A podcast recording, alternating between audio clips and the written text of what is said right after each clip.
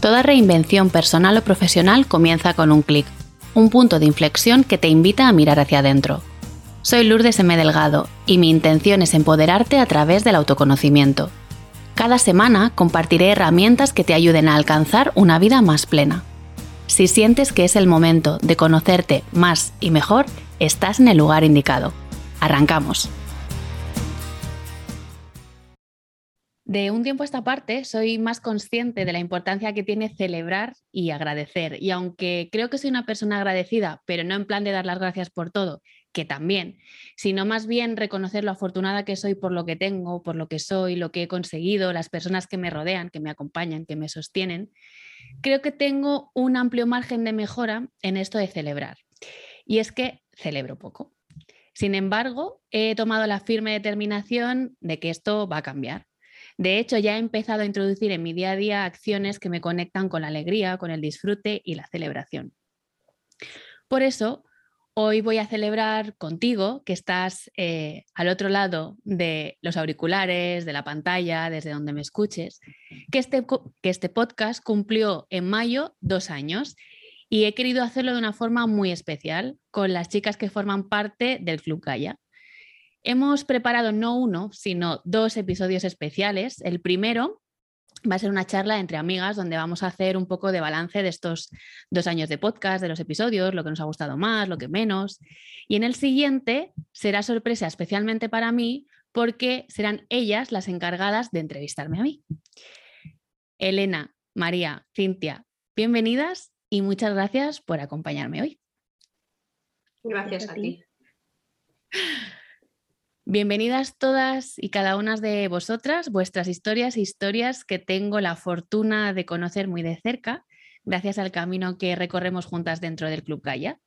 Y aprovecho también para saludar a las compis que se morían de ganas por estar aquí, pero que por diferentes circunstancias no nos han podido acompañar.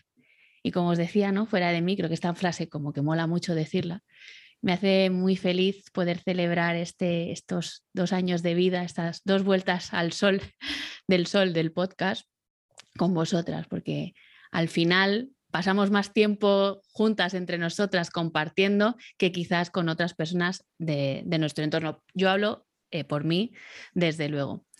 Espero que el episodio no se nos vaya de las manos, porque si una sesión grupal que está programada que dure 90 minutos se nos va a las dos horas, aquí puede pasar de todo, pero yo prometo gestionar el tiempo de tal manera que lo hagamos en un tiempo prudencial, razonable y que todas luego podamos disfrutar de nuestras tardes con nuestras familias, con lo que queramos hacer. ¿Os apetece presentaros, decir a qué os dedicáis, cómo nos ayudáis? Hola a todos, yo soy Elena, Elena González y soy copywriter y redactora de contenidos digitales, es decir, escribo para que las personas puedan llegar al resto, a las, me gusta además hacer escritura emocional, y puedan llegar a sus posibles clientes, es decir, que comuniquen la, esencia de su negocio. Y me podéis encontrar, por si acaso me lo ibas a preguntar, en mi web, que es elenagonzalezruiz.com o en Instagram, arroba elenagonzalezruiz barra baja copy. Lo pondremos de todas formas, todos los links que mencionéis en las notas del episodio para que estén ahí a un clic de distancia de poder bichear vuestras redes, vuestras webs, vuestro trabajo. Mi nombre es Cintia y mm, la verdad es que me ha hecho gracia porque eh, te he escuchado, Elena, deletrear tu, tu Instagram. Y bueno, yo soy española y holandesa y mm, trabajo en la Embajada de Países Bajos, también soy profesora de yoga y bueno, em, creo en el bienestar, en cuidar nuestro bienestar y por eso hice la formación de profesora de yoga porque creo que, sus herramientas y, lo que nos ofrece nos puede ayudar a ello. Y Lourdes, como lo vas a poner en las notas, eh, me pueden encontrar en mi Instagram, Cintia Fanheck, que es mi segundo apellido. Y como siempre tengo que deletrear mis nombres y mis apellidos, pues ya mejor luego en las notitas lo tienen. Yo te echo un cable con eso. Gracias. Pues yo soy María Macías y mm, me dedico al diseño web eh, con una estrategia SEO detrás y utilizo pues tres herramientas para conseguirlo. El enneagrama para que consigas una web que te represente y que esté acorde a lo que tú quieres transmitir y lo que tu marca quiere transmitir, eh, WordPress para hacer una web útil y mm, sencilla de mantener y de utilizar y el SEO para posicionarte lo más arriba posible en Google para que te encuentren eh, tus clientes por lo que tú realmente les vas a aportar y lo que tú vendes.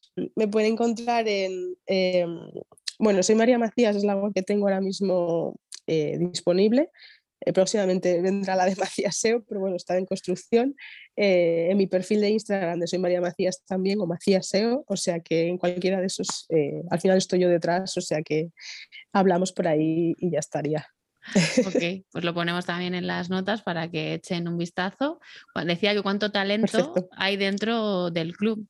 Eh, emprendedoras, trabajadoras por cuenta ajena, madres, mm, solteras, casadas, divorciadas, eh, todas mujeres apoyándonos las unas a las otras y me hace muy feliz poder poner el podcast a vuestro servicio, a vuestra disposición, pues para que os haga de altavoz también a vuestro mensaje, a vuestra manera de estar en el mundo, a lo que podéis eh, mejorar un poco la vida de los demás, ya sea a nivel negocio, ya sea a nivel personal o ambas cosas, en muchos casos también.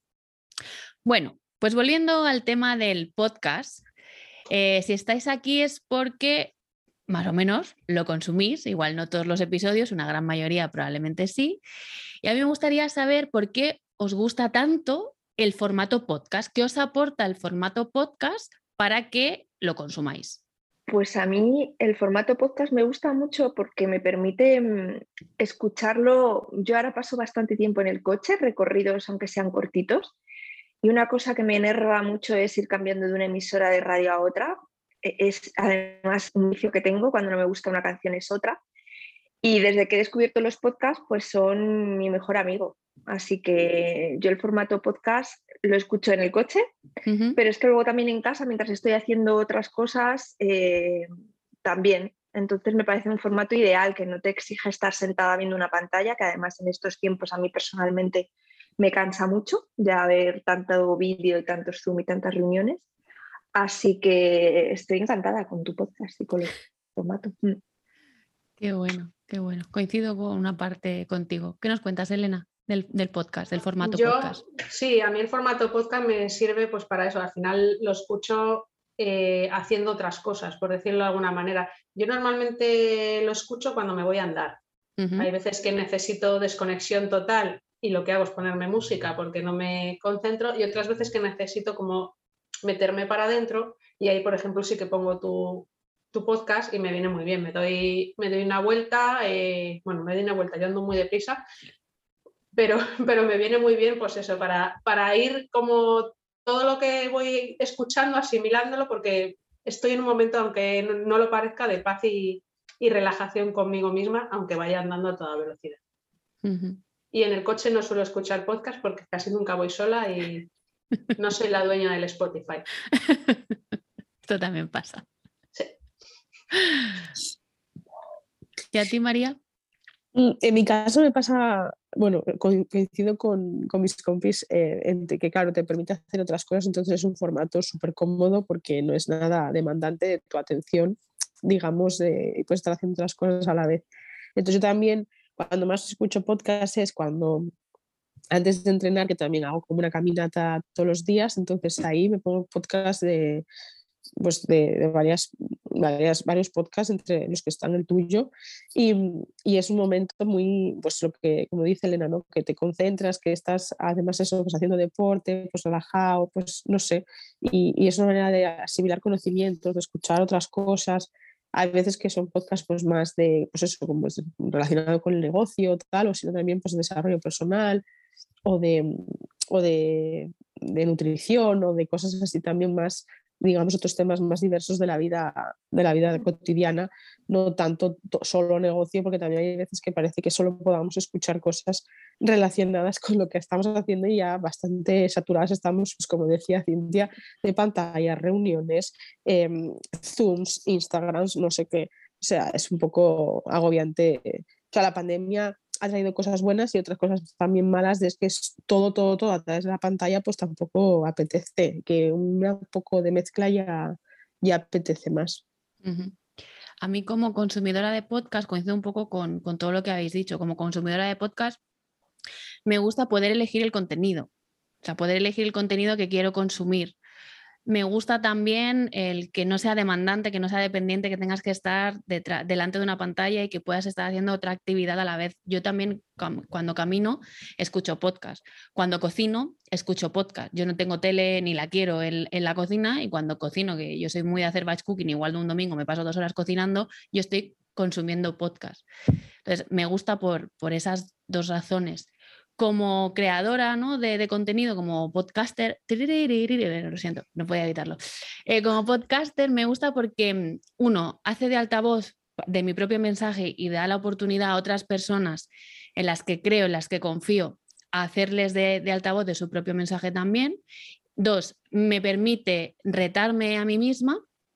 Y tres, conocer gente que de otra manera creo que no podría conocer en mi vida, incluso algunas de ellas de las entrevistas me han dado oportunidades profesionales, aparte de que trae clientes. Quiero decir, al ser altavoz de tu mensaje, la gente te conoce y atraes, atraes clientes, pero no era el, no es ni era el fin de, este podcast eh, en una primera instancia y siempre lo he querido mantener como, como altavoz, como palanca eh, y estar al servicio de otras personas de una manera gratuita y que todo el mundo pudiese acceder a, a los contenidos que a mí me apetecían compartir. Entonces, para mí como consumidora me aporta lo que os he comentado y como creadora también hay una parte importante y por eso no lo dejo de hacer, también os cuento, que es lo último que, dejaría de hacer en mi negocio probablemente sería el podcast, porque es algo que, que también me encanta. Entonces, de este podcast, ¿Qué es lo que, es lo que os más os gusta o lo que os gusta menos o lo que os falta? Mm, de, déjame, de, déjame, de deja de comerte el coco. A mí lo que más me gusta es el título. que, vamos, o sea, me parece total, total. Y tu pregunta a cada entrevistado en cada episodio de qué hacer para dejar de comerte el coco y empezar a comerte, no, pues em, no sé, me parece súper original. Mm. Y aparte es como el boom, Quiero decirte, cuando preguntas eso, eh, siempre suena, como yo digo, a ver, ¿qué van a decir? Es como si fueras a escuchar por detrás como los dibujos animados. ¡Boom! Sí, pues respecto al nombre, y esto no sé si lo he contado alguna vez o no, el nombre salió de rebote en un, en, un copy que yo pedí para lanzar un producto o un servicio. No sé si era un lead magnet o no sé qué. Yo contraté a una persona que ha estado en este podcast también para, para que me diseñara lo que era el copy de una página de ventas. Y eso nunca vio la luz por, otros motivos, pero había una frase que era esta, era, deja de comerte el coco y empieza a comerte el mundo. Y fue como, hostia, qué frase más guay. al final el proyecto no salió, pero la frase era muy guay. Y cuando me preguntaron, ¿y cómo se va a llamar el podcast? Me vino la frase a la mente y dije, se va a llamar así. es que no tengo ningún tipo de dudas de que se va a llamar de esta manera. Y esto creo que no lo había contado, no lo había contado nunca, pero viene un poco por aquí. Es, venga, que tengo el micro abierto. Eh, a mí la verdad es que no te diría, si me dices algo que no te guste, pues no, hay nada. En realidad, las píldoras que has empezado a sacar tú sola eh, me parecen un, gran complemento porque al final escuchas a otras personas, les entrevistas y demás y están genial, pero el que hables tú desde tu experiencia a mí me aporta un montón porque al fin, eh, bueno, a lo mejor es porque yo te conozco y, te, sé cómo eres y digo, es que es una persona como yo que está eh, pasando experiencias similares o no, pero que ha transitado por esto y lo ha gestionado de esta manera. Eh, entonces lo ves como, a ver, parece una tontería. Todos los que están ahí, como digo yo, los grandes del marketing, están aquí abajo también pero es como otra manera. esa parte de haber metido las píldoras tú es como que te acerca más, aparte de, te eh, yo lo he dicho un millón de veces, tu voz me resulta eso, relajante. Me gusta escucharte, o sea, cuando te escucho es como que además me concentro y, me, y como que me aporta tranquilidad. Entonces es como si asimilara mejor las cosas. Y esa parte, la que has introducido ahora de, las píldoras tuyas, me, me encanta. Me parece un gran acierto, de hecho. Pues debo confesar que tenía mis reticencias y tenía mis miedos, que tenemos todas, ¿no? Yo decía hace poco, el, que el ser coach no te, no te hace inmune ni a los pensamientos negativos, ni, ni a las emociones negativas, no, o sea, no te dan el título de certificación, a cambio te estirpo las emociones y los pensamientos de mierda, no, esto no va así. Entonces, claro, una cuando va a lanzar algo nuevo, pues yo siento miedo, siento miedo, digo, ay, gustará, no gustará, tendrá reproducciones, no tendrá reproducciones y tal. ¿Y cuál fue mi sorpresa?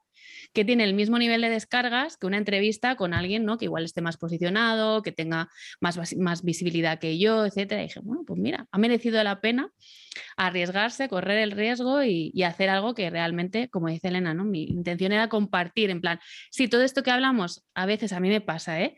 es como que era muy teórico, muy hipotético, muy efímero y es como esto bajo yo, ¿cómo bajo yo esto a tierra? ¿Cómo tengo yo una conversación difícil? Que hoy he grabado un podcast sobre esto. ¿Cómo tengo yo, no? ¿Cómo yo lo hago? ¿Cómo gestiono un día de mierda? ¿Cómo yo gestiono lo que sea? Entonces, bueno, pues si yo ya he pasado por eso, he aprendido a hacerlo, ah, compártelo, ¿no? Compártelo, ponlo al servicio de otras personas que, aunque solo ayudes a una, ya te ha merecido la pena. ¿Y tú, María? ¿Qué nos querías decir? Que te he cortado, seguro.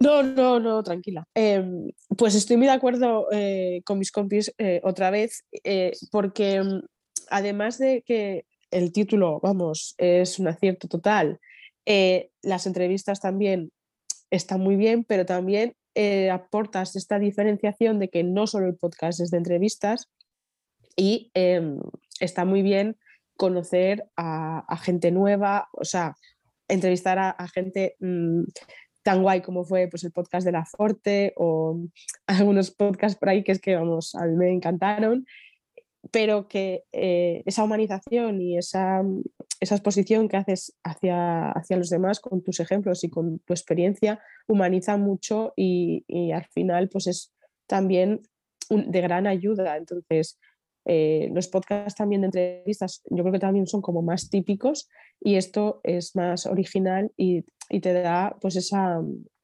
ese plus, ¿no? De, de, que se confíe, de que, de que sabes de lo que hablas y que está claro que claro que un coach no, no es perfecto, que también necesita sus cosas porque los psicólogos necesitan otros psicólogos y los médicos necesitan otros médicos. O sea, es que a ver, aquí nadie es superwoman ni superman. Entonces, pues eh, me parece eh, muy en, eh, que va muy en, consonancia con lo que tú transmites y con lo que tú eres. Y sí, sí, tu voz a mí me transmite una calma y una tranquilidad, chica, que yo no sé, que contigo me, vamos, me dormiría mm. tranquilamente contándome un cuento. Hacemos un llamamiento a Storytelling, Audible o todas estas plataformas si necesitan voces sexys. Contraten a Calma para leer libros. Presto mi voz a la humanidad. No, pero esto creo que lo he dicho alguna vez. Mi hermano, cuando yo hacía vídeos de YouTube en otra época de mi vida, ella, youtuber, eh, se ponía los, y ahora se los pone los podcasts, los, los vídeos, se los ponía de fondo, no le importaba una mierda el maquillaje ni nada de eso a mi hermano, pero ponía los vídeos de fondo para escuchar mi voz. Y claro, cuando a mí me dijo esto, me enternecía mucho y decía, ay, qué blandita me pongo cuando me dices esto. Pero bueno. Sí, es que capta la atención, porque fíjate que en un formato podcast que es solamente escuchar, es muy difícil distraerte. O escuchar. Yo hay muchos podcasts que sinceramente los títulos he dicho, oh, qué interesante, y empecé a escuchar y a los pocos minutos es, ¿qué es esto? Qué horror. No, no me gusta o la voz o la entonación o algo que no, no me resuena y es, buf, el tema me parecía muy interesante, pero no me voy a tragar 50 minutos de esto, ¿no? Mm. Entonces lo que decían también Elena y María de tus píldoras, a mí me gustan un montón por eso, porque tu voz a mí me capta mucho la atención y me mantengo focalizada todo el rato que estás hablando. Luego también hay una cosa que la duración también me gusta porque hay veces que no dispongo de los 50 minutos seguidos y es verdad que lo escucho a lo mejor en fases, pero otras veces no me apetece pararlo a la mitad y, viendo que las píldoras son más cortitas, pues es como, pues venga, ahora voy a escuchar mejor una píldora más que un capítulo entero. Y luego otra cosa también que me gusta de tu podcast, más desde el punto de vista práctico, es eh, cómo mm, los titulas. O sea, está muy claro en cada capítulo de qué vas a hablar, ¿sabes? Que muchas veces dices, me voy a poner un podcast de 50 minutos, pero no sé, no me queda claro qué es lo que voy a escuchar, ¿no? Aquí es, muy claro, aquí en entrevistas, que no siempre lo tienes que conocer, aunque te pueda sonar el nombre, pero luego el titular sí que mm, te deja claro, pues hoy me apetece escucharlo o hoy no y lo escucho otro día. Así que Eso también me gusta de tu podcast comparado con otros que, que hay por ahí. Un apunte a esto, Cintia, es que eso, a mí eso lo noto también y también puede pasar lo contrario, que hay gente que utiliza títulos como gancho y luego realmente lo que dicen no es lo que, pues como tú dices, ¿no? Mm. Que claro, ves, escuchas el podcast y no lo estás aguantando porque realmente no están, no están respondiendo a la expectativa que han creado con el título. Y en el caso de Lourdes, no, porque ya realmente, oye, pues... Mm, eh, la voz crítica, o sea, se está hablando de la voz crítica, no estábamos hablando de otras cosas, ¿no? Por poner un ejemplo, pero es verdad que las falsas expectativas y el, hype y, lo de crear títulos, hay gente que se le va de las manos. Sí, bueno, vosotros que me conocéis, estáis también en la newsletter, sabéis que yo, una newsletter se llama, eh, yo qué sé, esta se va a llamar eh, cueva, víctima y alegría, sabéis que voy a hablar de esas tres cosas. como el título del podcast, pero qué guay, porque nunca me había hecho esta pregunta de comunicará, ¿no? Eh, ¿Influirá de alguna manera el título, como yo titulo el podcast, para que la gente lo lea o no lo lea, o le parezca interesante o no interesante? Dijo ella delante de una que se dedica al SEO. Hola, ¿qué tal? Atrevida ella. Osada. Pero es que los titulares eh, te lo va a decir una que ha hecho periodismo. Por eso. son las que llaman la atención, los que llaman la atención. Y es cierto que ahora hay mucho, se llaman clickbait, ¿no? O algo así. Algo así. En realidad para que pinches, que en realidad no tiene nada que ver. O los típicos titulares que has sacado de contexto y luego te lees la noticia y dices, ¿qué dice?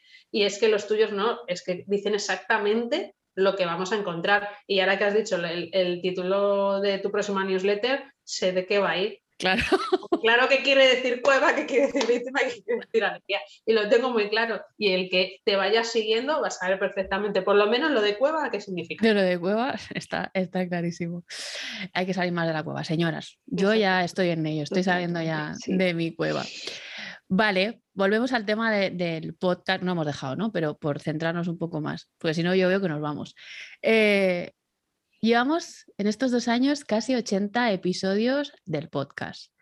He tenido la suerte de poder entrevistar personas súper interesantes, con mensajes muy potentes, con perfiles de lo más variopinto, gente conocida, gente menos conocida, pero yo siempre traigo al podcast a gente que yo admiro, que he conocido por algo, que me parece interesante lo que cuentan y que, que me gustaría que más gente pudiese escucharles. ¿no? De, de los que hayáis podido escuchar, ¿Cuál es vuestro episodio favorito? ¿Risas? ¿No las veis? ¿Pero se eh. están riendo? Elena. Voy a hablar, sí. A ver, a mí episodio favorito así como tal, o sea, tengo algunos por determinadas cosas que sé que hablaremos más adelante. Entonces, no los voy, no los voy a, sacar, por decirlo de alguna manera. Eh, por, ejemplo, a mí me gustó mucho escuchar el episodio de Chel Costa, pero porque a mí Chel me gusta mucho, la seguía y demás, y el episodio ese fue como como eso, como acercarme, que no lo haya escuchado, acercarme a Marichel y luego una manera de reafirmar lo que yo, el feeling ese que, siento yo con ella, que cuando hay gente que sigues y bien, bien al principio que viene así, y luego es como, pero es el feeling ese que tenía yo, es que sí parece lo que es y me, gustó mucho porque es que la supiste sacar de su parte profesional, ir a la personal, o sea, me gustó mucho esa parte, acercar a, gente que, a lo mejor conoces menos. Y bueno, luego ya contaré los más así, los que más me han impactado además, pero por ejemplo es el acercar en, Nacho, que no voy a saber decir el apellido. Mühlenberg. Yo había oído hablar de él y era como, mm", como que no estaba convencida del todo. Y lo escuché a posta por, efectivamente por el titular me llamó la atención y dije, vamos a ver qué se cuenta y me llamó mucho la atención que no tenía nada que ver con lo que yo pensaba. Puede ser. Para bien, ¿eh? tengo que reconocerlo. pero le sacas chicha a las personas que entrevistas. No es voluntario, ¿eh? Quiero decir, yo lo confieso, yo les mando como un guion de lo que me gustaría hablar con ellos para que se sientan cómodas y cómodos con lo que vamos a conversar y sobre todo también para que tengamos un foco y no nos despistemos mucho, porque si no al final del tema del que tú quieres hablar es muy fácil, conociéndome a mí es muy fácil que yo me vaya por otras cosas, ¿no? Porque voy cogiendo lo que va apareciendo en la conversación. Y mm, a esto que venía. Ah, porque yo les mando las preguntas y porque he dicho eso, les mando las preguntas. Que, luego también Vale, sí, exacto. que yo mm, hago preguntas, pues como las que os he mandado a vosotras, para que sepáis más o menos de lo que íbamos a hablar hoy, y ninguna es con la intención de mm, sacarles algo diferente. Sí que mi intención siempre es no hacer las mismas preguntas que les hacen. Me, me curro mucho, o sea, investigo mucho, dijo ella, ¿no? pero sí que invierto un tiempo en ver lo que han dicho, en escuchar otras entrevistas, en leer artículos y tal, para no preguntar lo de siempre, porque cuando es una persona tipo Nacho, ¿no? Tipo eh, Chel Costa, que te han entrevistado tanto, ¿no? Mónica Galán, que te han entrevistado tantas veces y que tú haces entrevistas también, ostras, que siempre te, te pregunten lo mismo lleva a que siempre respondas lo mismo. ¿Y os ha pasado a vosotras que ya conocéis a alguien y que según la pregunta que hagan ya sabéis qué respuesta va a dar? Eso es aburridísimo. Perdonadme mundo, pero mi opinión es que eso es súper aburrido. Entonces yo intento que eso no suceda. Entonces, mucha gente, y no es por tirarme flores, es la, es la realidad, me dicen, tía, ¿qué entrevista más guay me has hecho? No me habían hecho nunca una entrevista así. Y al final es como, es que solo te estoy prestando atención, o sea, estoy prestando atención, yo tengo mis preguntas, pero te estoy prestando atención a ti, a lo que tú me estás contando. Y según lo que tú me estés contando, yo varío la pregunta o ya no te la hago o te hago otra yo creo que eso es lo que a la gente conecta y se abre más y está como relajada y está como, como tranquila. Pero sí que me acuerdo que Chale dijo, jo, me ha salido como la parte más monjil, más tranquila, más no sé qué. bueno, pues bienvenidas a esa parte también. De las monjas de Montserrat. de las monjas de Montserrat. María, el tuyo. Pues yo me quedo con el, a ver, con el de la Forte porque me pareció muy divertido también y también sacaste a la parte también de Alma, además del personaje, como dice ella también a veces, de la Forte. Porque es eso, logras eh, conectar y, conseguir que, que, las personas, mm, eh, aparte de lo que, pues la investigación, claro, esto no viene de gratis, viene pues por pues el porqué de las cosas, ¿no? Porque lo haces así. Pero también es, es se tiene que dar, ¿no? Te tienen que dar esa confianza a ellos. Aunque tú hagas ese trabajo igual que haces, investigas y tal, pues si no, no llegas a conectar con ellos, a hacerles preguntas que, que les permitan abrirse, pues tampoco lo sería. Entonces, yo si me tengo que quedar con uno, me quedo con ese por eso, porque me parece una mezcla muy guay entre, pues eso, eh, divertido y, y, y, conexión con, con, pues, pues, con personas que, igual ofrecen ese, ese personaje, mm, digamos, más público, esa fachada, porque tienen esa marca personal, pero a la vez detrás hay una, una persona. Pues yo es que me salen los mismos que, bueno, el de la Fuerte yo por ejemplo todavía no lo he escuchado, es que yo voy con mucho retraso, dos años de tu podcast yo he muy tarde. Entonces, todavía no, no, he ido lo suficiente para atrás. Pero el de Nacho sí que lo he escuchado, como dice Elena, yo Nacho sí que me sonaba de otros podcasts, pero descubrí una faceta pues yo creo que supongo que por lo que tú has dicho, ¿no? Eh, de tus preguntas más desconocida que no, sabía de, otros lugares en los que le había escuchado. el Costa me gustó también mucho. Eh, y luego a mí me han gustado mucho algunos que no esperaba que me fueran a sorprender porque, mm, pues, eh, ¿con quién fue? Javier Turienzo es, con el que hablaste de la cara B No, con, Rubén Consultor. Rubén, Consultor era. Y, ese estuvo bien, pues, se me hizo también muy entretenido y muy ameno. Y luego mm, los que más me han sorprendido son más relacionados a lo mejor con la psicología, te diría. Pero porque me dan muchas pistas sobre, sobre mí, sobre mis cosas y me descubren, ah, esto por aquí. Entonces mis favoritos van más por ese lado. Qué bueno. Mi favorito os voy a contar también, ¿no? Aquí nos destapamos todas.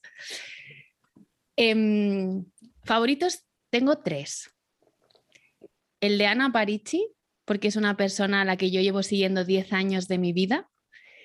Eh, por el mundo del maquillaje, eh, para mí era una referente, tengo todos sus cursos y para mí era una referente y era como un sueño cumplido, ¿no? Poder, poder entrevistarla y tener una conversación con ella.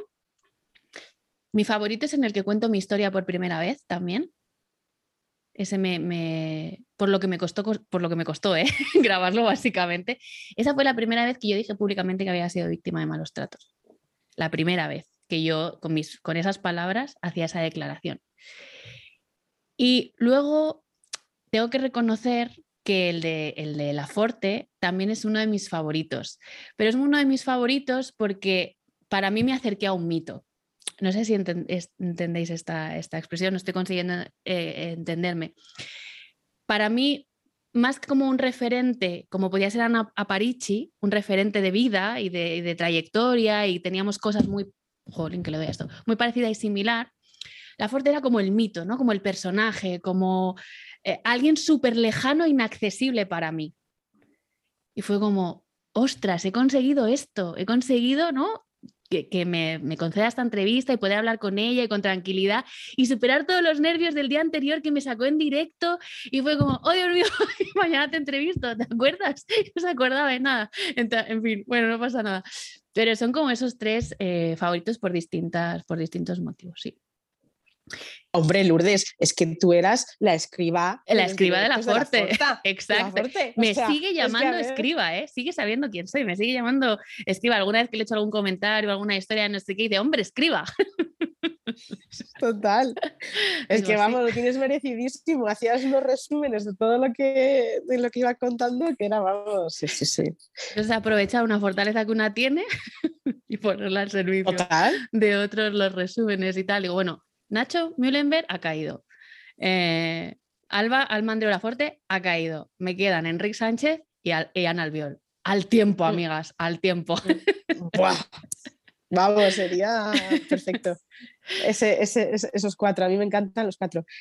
Y ya, que he abierto micro, eh, sigo, digo eso, que, al final lo que decías de, de, que has aprovechado tu fortaleza. Pues claro, o sea, entre todos los comentarios que tenía la Forte, resaltar tú, porque estaba resumiendo súper bien, a mí me parece todo un logro, eh, Lourdes. O sea, y lo que tú dices que no somos conscientes de los impactos que hacemos, lo que nos puede llevar. Pues un, comentario, esos, comentarios que tú hiciste ese día en ese directo, pues te acercaron más a poder hacer la entrevista a la Forte. Pues es que hacemos, mm, no sé, muchos impactos y, no somos conscientes de, de, lo que te puede llevar, ¿no? Entonces, a mí eso me, vamos, me, gusta mucho darnos cuenta y poner conciencia ¿no? en, que eso, que las cosas eh, cuando salen así, pues todo es por algo y todo al final pues eh, va yendo en la dirección que, quieres. Mm. Sí, totalmente. Y claro, no puedo no hacer como un inciso de lo, justo lo que tú estás diciendo, que no somos conscientes del impacto de como otro momento de superar un miedo, que es cuando una entrevista a Mónica Galán Bravo, que es la jefa de las oratorias del mundo mundial, la, persona que enseña a hablar en público, esa persona que tú has ido, has pagado por ir a ver y de repente viene a tu podcast, le encanta la entrevista, lo dice públicamente que le encanta la entrevista y te surge la posibilidad de empezar a colaborar con ella por cómo le has hecho una entrevista. Es que la entrevista Mónica fue muy buena. O sea, aparte que se notaba que la llevas bien preparada, le sacaste ahí, vamos, la exprimiste que no veas, para bien además, pero es que muy buena. Sí, sí. Tú y yo ya sabemos otra que tiene que haber ahí por ahí. Por ahí, ya mismo.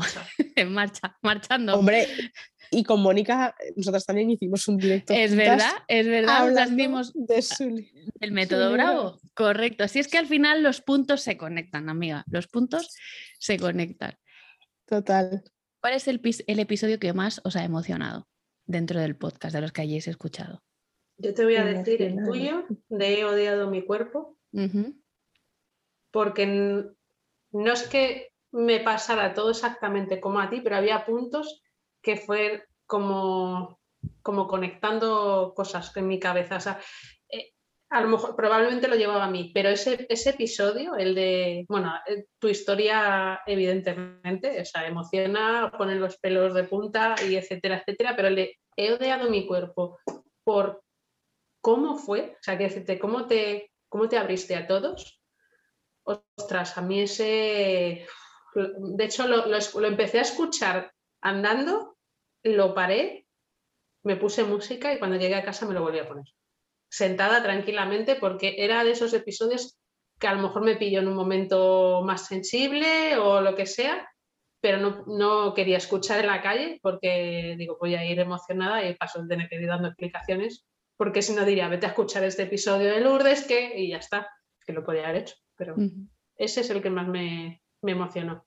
Ah, pues a mí me emocionó uno, es que me lo he anotado porque em, no me acordaba bien del título, o sea, sabía de lo que habías hablado, pero no, no recordaba cuál era y he tenido que hacer ahí scroll varias veces hasta encontrarlo, porque el título es el de mm, Gestión del cambio, autoestima y resiliencia, que entrevistaste a Silvia, Gutiérrez.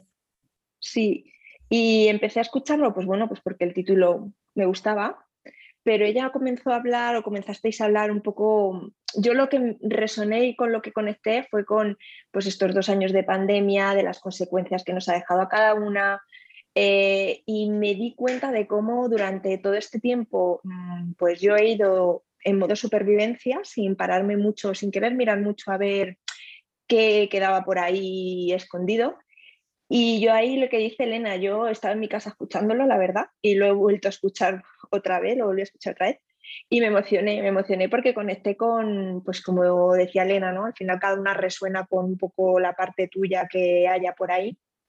Y en mi caso me sirvió para darme cuenta de que, de que había pues mucho dolor y mucho miedo ahí guardado. Mi hijo nació en, bueno, mi hijo nació en abril 2020 durante el primer confinamiento, así que mi recta final de embarazo fue ahí en las primeras semanas que era la locura. Y digamos que en el momento, pues va sobrellevándolo, pero ahora, cuando miro atrás, pues ese capítulo sí que me hizo reflexionar sobre lo que había estado intentando tapar durante tanto tiempo y que, al final, por eso también admiro mucho de ti, Lourdes, cuando, cuando te abres y hablas, y hablas con tanta franqueza ¿no? sobre ti, sobre, sobre lo que hay. Porque en cierta manera cuando escuché este capítulo también dije, ostras, Cintia, es que me estoy empeñando en hacer como que no ha pasado nada y quizá lo que más me ayude a, a salir de mi cueva en la que llevo dos años es precisamente darle luz y darle voz ¿no? a eso que hay ahí, que es mi experiencia personal, que probablemente otra persona no le parezca para tanto, etcétera, etcétera, que es un poco lo que te lleva justo a no querer hablar de ello, de decir, no, estoy fenomenal. Así que ese capítulo en mi caso me, me conectó ahí con, con, emociones muy que me había cuidado muy mucho de, de tapar ahí a fondo. Así que gracias. En mi caso, coincido con Elena porque a mí también me pasa un poco ese proceso de lo del cuerpo, porque estoy también, pues eso, con, entonces, al identificarte un poco con esas, bueno, no, esas, eh, las cosas que nos decimos, ¿no? O también lo que nos viene un poco impuesto también por la sociedad, o bueno, todo lo que ya sabemos en torno al culto a, a un cuerpo bonito, por así decir, que pues eso, que al final te hace, te hace mella y y no valoras lo que tienes, sino que te victimizas tanto. Entonces, es, yo con, ahí conecto mucho eh, contigo porque, porque sí, no todo, pero muchas cosas también las hago y hay que poner remedio. Entonces, ahí sí que ese fue también para mí el que más me emocionó por esa conexión, creo. Mm. Fue un capítulo difícil de grabar, ¿eh? Fue un capítulo difícil de grabar. Pero, ¿sabéis? Cuando a mí me paraliza algo, siempre hay una frase que seguro que me habéis oído alguna vez, que es, ¿a cuánta gente estás dejando de ayudar por este miedo? Mm, y además yo, yo decido que comparto y que no comparto. Pero yo hubiese, es, me hubiese gustado escuchar esto antes o me gustaría escucharlo ahora, probablemente sí. Entonces por eso me lanzo a hacer las cosas o mi hija, ¿no? Mi hija que estaba en esa, en esa fase, en el adolescente, cuando yo empecé también con toda esta historia, y como, jolín, tengo miedo, sí, me expongo mucho, sí, pero ¿y si no hacerlo impide que alguien que necesita escucharlo no lo vaya a escuchar nunca? Pues esa, esa frase a mí, siempre que me parece algo, me da miedo, como que me la repito mucho y me impulsa para decir, venga, tira y hazlo. A mí el capítulo que más me ha emocionado grabar y que acabé llorando realmente fue el de uno que grabé con Lorena Metaute de la primera temporada y hablábamos de cómo sanar la relación con el padre. Ella tenía, tiene las cajas de conversación, que es como un juego que te invita a tener una conversación pendiente que llevas mucho tiempo postergando con tu padre. Entonces estuvimos ahí hablando y hablando y empezaron a salir cosas y demás y acabé llorando literalmente, ¿no? Y además fue un episodio que yo le dediqué a mi padre. Y ese a mí ha sido el que uno de los que más me ha roto a la hora de grabarlo hasta el punto de decir, no sé si voy a ser capaz de terminar la entrevista. Entonces ese lo tengo como muy bonito y a la vez como, uff, ¿no? Que me acabo de romper y tengo que acabar esto. Pero pero agradecida también ¿eh? por, haber, por la generosidad de, y creo que ha sido el más largo también que, he grabado, una hora y pico larga con ella, pero agradecida de, la experiencia. ¿Cuál es aquel que, parece una pregunta de trivial, ¿eh? ¿Cuál es aquel que os hizo clic la cabeza, que os, voló la cabeza? En plan, algo, un aprendizaje, algo que no habíais visto o algo que dices, ¡boom! Aquí ha venido la hostia de realidad y, y qué bien me ha venido. A mí el de la voz crítica me voló la cabeza porque yo siempre estaba pensando en el síndrome del impostor, el síndrome del impostor, el síndrome del impostor, que la confundía mucho con la voz crítica. Entonces, mm, eh, yo siempre estaba con ¿no? que no era la voz crítica, que era, era el, em, lado de la impostora, no sé qué, no sé cuántos. Entonces, escuchar eso de. Jolín, eh, también el podcast estuvo, a mí me gustó mucho, es de los que más, también de, mis favoritos. Mm, me sorprendió porque dije, esto no lo había oído yo antes, en ningún sitio lo había oído. Esa comparativa y esa mm, diferenciación entre lo que es una cosa y la otra.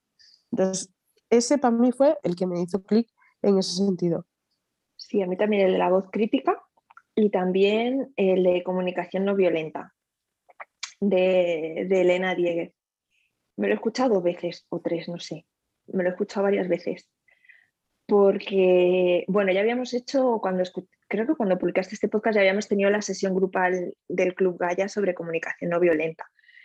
Pero aún así, em, como ponía ejemplos muy diarios, o sea, muy cotidianos, de repente era un clic de, ostras. Y después de la sesión grupal que habíamos tenido, que em, alguna vez lo hemos hablado, yo lo he compartido en el chat ¿no? también, que, intento no emitir juicios, hablar desde los hechos, que es súper cansado y súper difícil a veces, porque es que lo tenemos ahí y depende además, a mí me pasa mucho, depende con qué persona atiendes más a, una forma de comunicarte que a otra, pero el de comunicación no violenta, a mí me voló la cabeza. Y el de voz crítica, el siguiente que tenía anotado por lo que decía María, de síndrome de impostora o impostor y, y la voz crítica, que la tenemos ahí a todo volumen. Mm. Yo no voy a ser muy, muy novedosa en esto. Igual, ni muy original, igual que ellas. O sea, los tengo además apuntados. Eh, es verdad que el primero que escuché de todos, eh, tuyo, eh, fue el de Tu vida en positivo con Ana Asensio, que fue como, ¡guau! O sea, de hecho lo, volví a escuchar. Creo incluso que lo escuché en la playa y me, me di una vuelta más larga para volverlo a poner porque es por variar un poco, porque no voy a contar lo mismo que ellas también, pero es verdad que es que fue como, es que puedes poner tu vida en positivo, o sea, voy, sobre todo más que puedes ponerlo, sino que me di cuenta que no llevaba yo puesta mi vida en positivo, la llevaba puesta en negativo. Es verdad que, lo escuché el año pasado, yo el año pasado tuve un bajo muy grande y es el momento que dije, uh, no voy, voy totalmente en negativo todo el día. Luego el de la comunicación no violenta, o sea, ese reconozco que me lo escucha más veces y lo intento aplicar muchas veces, de hecho llevo un par de semanas aplicándolo muchísimo. Entrenando mucho. Muchísimo, sí, sí, entreno, entreno un montón.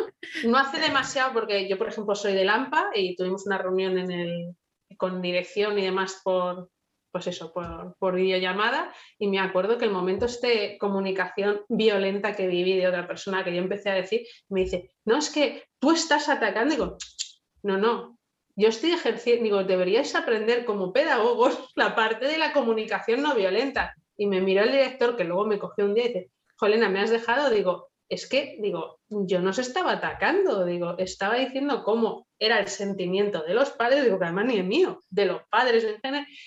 Y el aplicar todo esto, yo me he dado cuenta que, no sé, que me mejora a mí el día a día y bueno, y mi hija, mis hijas me lo oyen decir mucho y la mayor cuando le, expliqué el concepto y demás, flipó. Le encantó cómo se puede utilizar. Entonces es el que más me voló la cabeza, pero por todo lo que lo aplico ahora mismo. Entiendo. Es, coincido con todas, el de la voz crítica brutal, los dos que tenemos de comunicación no violenta, brutales también. Pero a mí, el de con Eli Quesada, el de Vístete que vienen curvas, el de la gordofobia y la moda, que impulsó que luego hablara del de odiado mi cuerpo, ese a mí yo notaba físicamente como según él iba hablando, y mi cuerpo iba haciendo, iba encajando piezas. Y me iba dando cuenta de cosas que a pesar de haberme trabajado, no, no había relacionado, no había unido, no había sido capaz de ver o no había querido ver, yo qué sé, ¿no? Entonces, ese mm, también para mí fue como un clic y, y, un wow de, ostras, aquí hay un temazo, un melonazo, que vamos a ver cómo los resolvemos. Pero coincido con vosotras también. Y el más divertido, con el que más os hayáis reído o el más gracioso. Elena, ha levantado rápidamente la mano, lo tiene claro. La voz crítica, me encantó. Fue el melonazo del siglo, es verdad que me dejó la, la cabeza destrozada, como digo yo, descubrir lo que decían ellas de la voz crítica, además que luego en el taller este maravilloso del Club Gaia eh, fue tremendo, pero lo bien que me lo pasé por cómo, lo cómo llevasteis el podcast, cómo lo explicabais, es que lo entendía perfectamente. Quiero decirte, hay veces que hay cosas que te cuesta más entender, pero y además lo iba a escuchar, ese es el, ¿ves? no suelo escuchar podcast en el coche, pero eso lo iba escuchando en el coche, bien sabes tú. Y es que iba en el coche, yo sola digo, cualquiera que me vea se pensará que voy escuchando, yo que sé, un programa de humor. No, no, me iba riendo y todo el rato eh, con cara de, ostras, es verdad. O sea, me encantó, pero por, por eso, yo creo que fue por la mezcla de lo bien que lo llevasteis, el sentido del humor, que me encanta el, los nombres de, vuestras voces. Y, y, eso, y el, el, momento estallido de cabeza es lo que me, no sé, me encantó ese, ese episodio. Me lo pasé muy bien además lo dejaremos recomendado por si no alguien está qué pasa con el voz de la crítica, voz crítica, la crítica, pues haberse venido al club, ¿eh? Que la estoy buscando para nosotras solamente. Que mira que lo dijiste, mira que lo dije, venirse. Pues no hay manera. Venirse, sí. Y doy fe que yo he visto en diferido la grabación de la sesión grupal que no pude estar y el otro día lo hablaba con Lourdes en la sesión, que hay una slide en concreto que es que yo moría de la risa sola porque es que eh, eran las que ponían las frasecitas que nos suele decir nuestra voz crítica es que eran tal cual, o sea, era, madre mía, o sea, esto me lo digo yo todos los días, cada una de ellas, buenísimas, sí. ¿Y para ti el más divertido o el que más te haya hecho reír o el más simpático, Cintia? Si no tienes... Pues es que vale. no lo sé, no lo sé. Te leí la pregunta y, y la he estado pensando y digo, pues es que no lo sé. Bueno, pues Aquí paso palabra, la pues verdad. Pues también está bien, pasa palabra, María, te toca.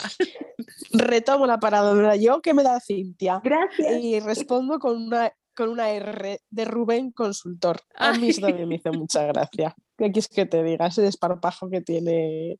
Es de Murcia, creo, ¿no? Este murciano favorito. Este murciano.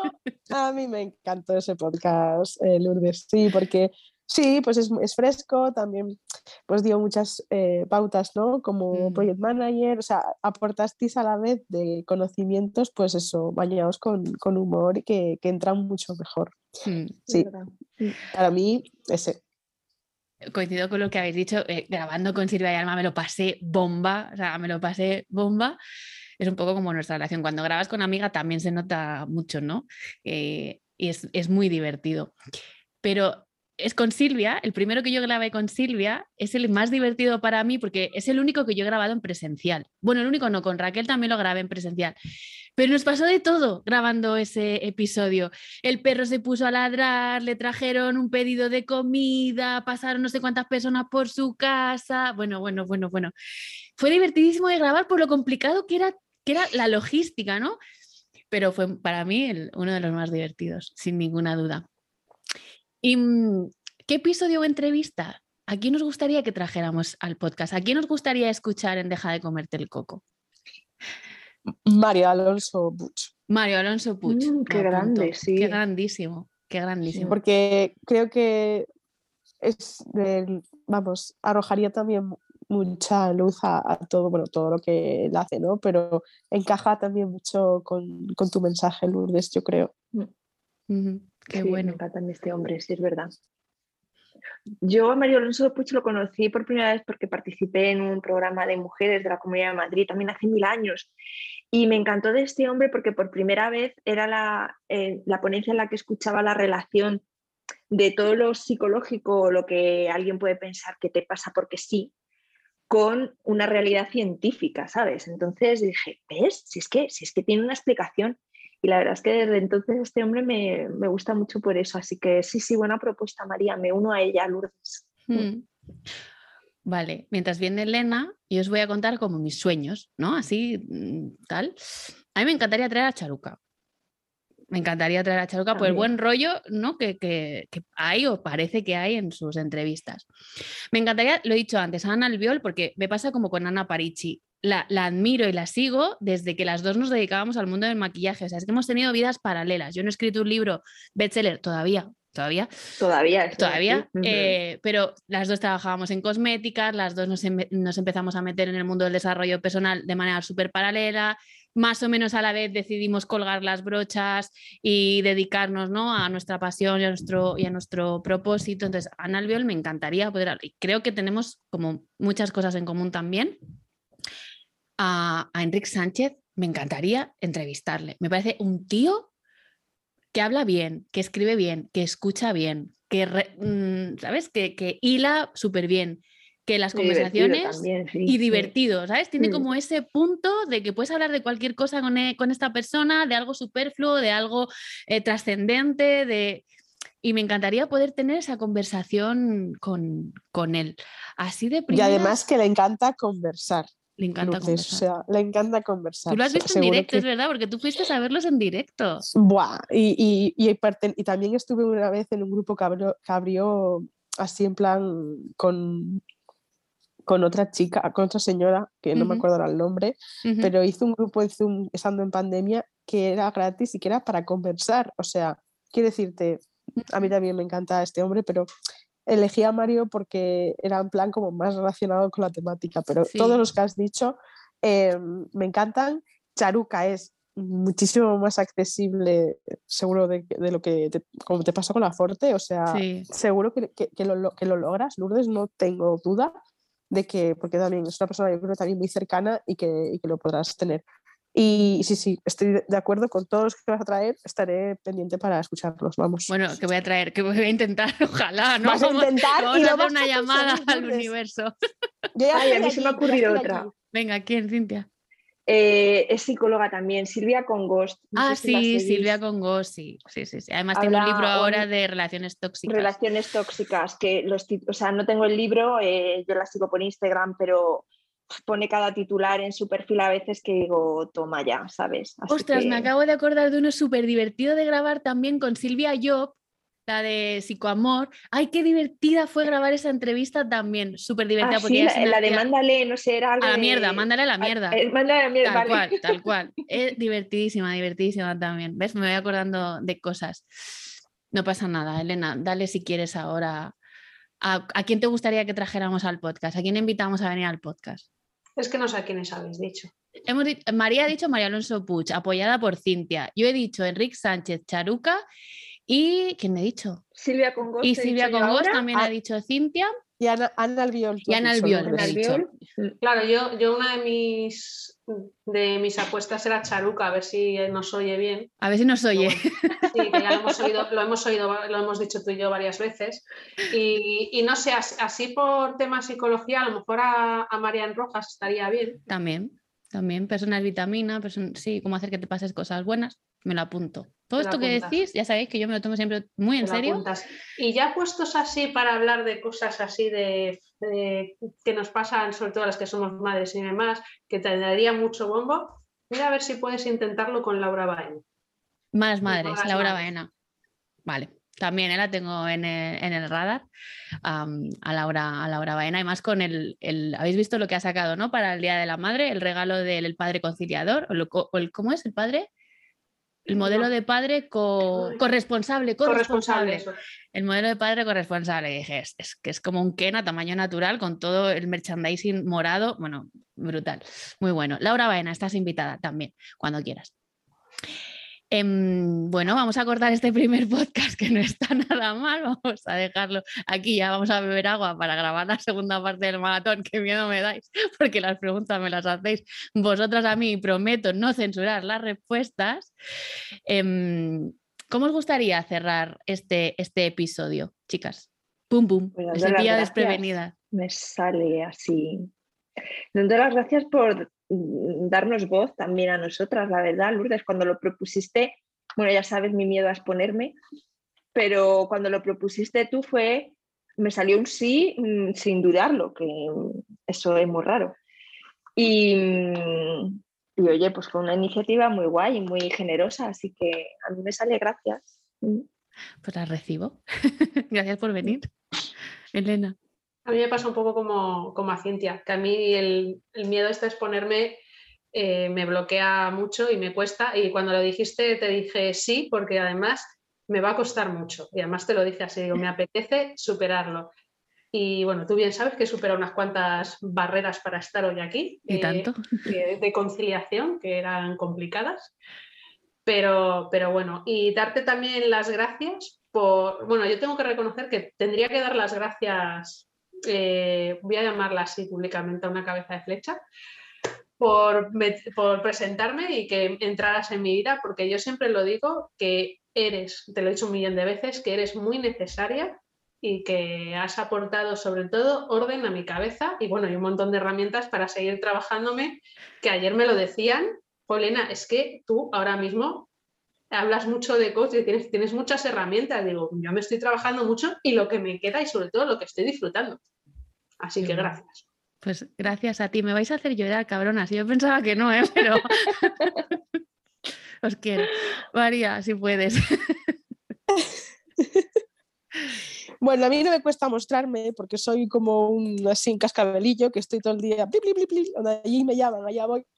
No me cuesta eso, pero bueno, igualmente estoy de acuerdo con mis compis de podcast de hoy que, muchísimas gracias por eso, por esa generosidad, porque siempre estás ahí para todo el mundo, que pues eso, nos das voz, haces participe e implicas a, la gente y, animas, o sea, no se te puede decir que no, Lourdes, o sea, no se te puede decir que no, de verdad. Y en un grupo que estoy también de Charuca, de, Telegram, cuando que nos cuesta mucho, eh, que a ti y a ti te cuesta, lo de recibir, pues cuando te digan gracias es gracias a ti también. Pues sí, Gracias a ti, gracias a nosotras también por darnos ese estos momentos, por compartirlos entre nosotras, por apoyarnos en el Club Gaia, por em, estar para nosotras y entre nosotras y, que hacernos la vida que todas tenemos que trabajarnos nuestras cosas más fácil. Ya está. Es verdad, me cuesta, estoy hablando súper mal en este momento, pero os voy a honrar, les encanta, les encanta. ¿Sabéis lo que les encanta a ellas? Devolvérmelas. Devolverme las preguntas que yo les hago muchas veces y las reflexiones.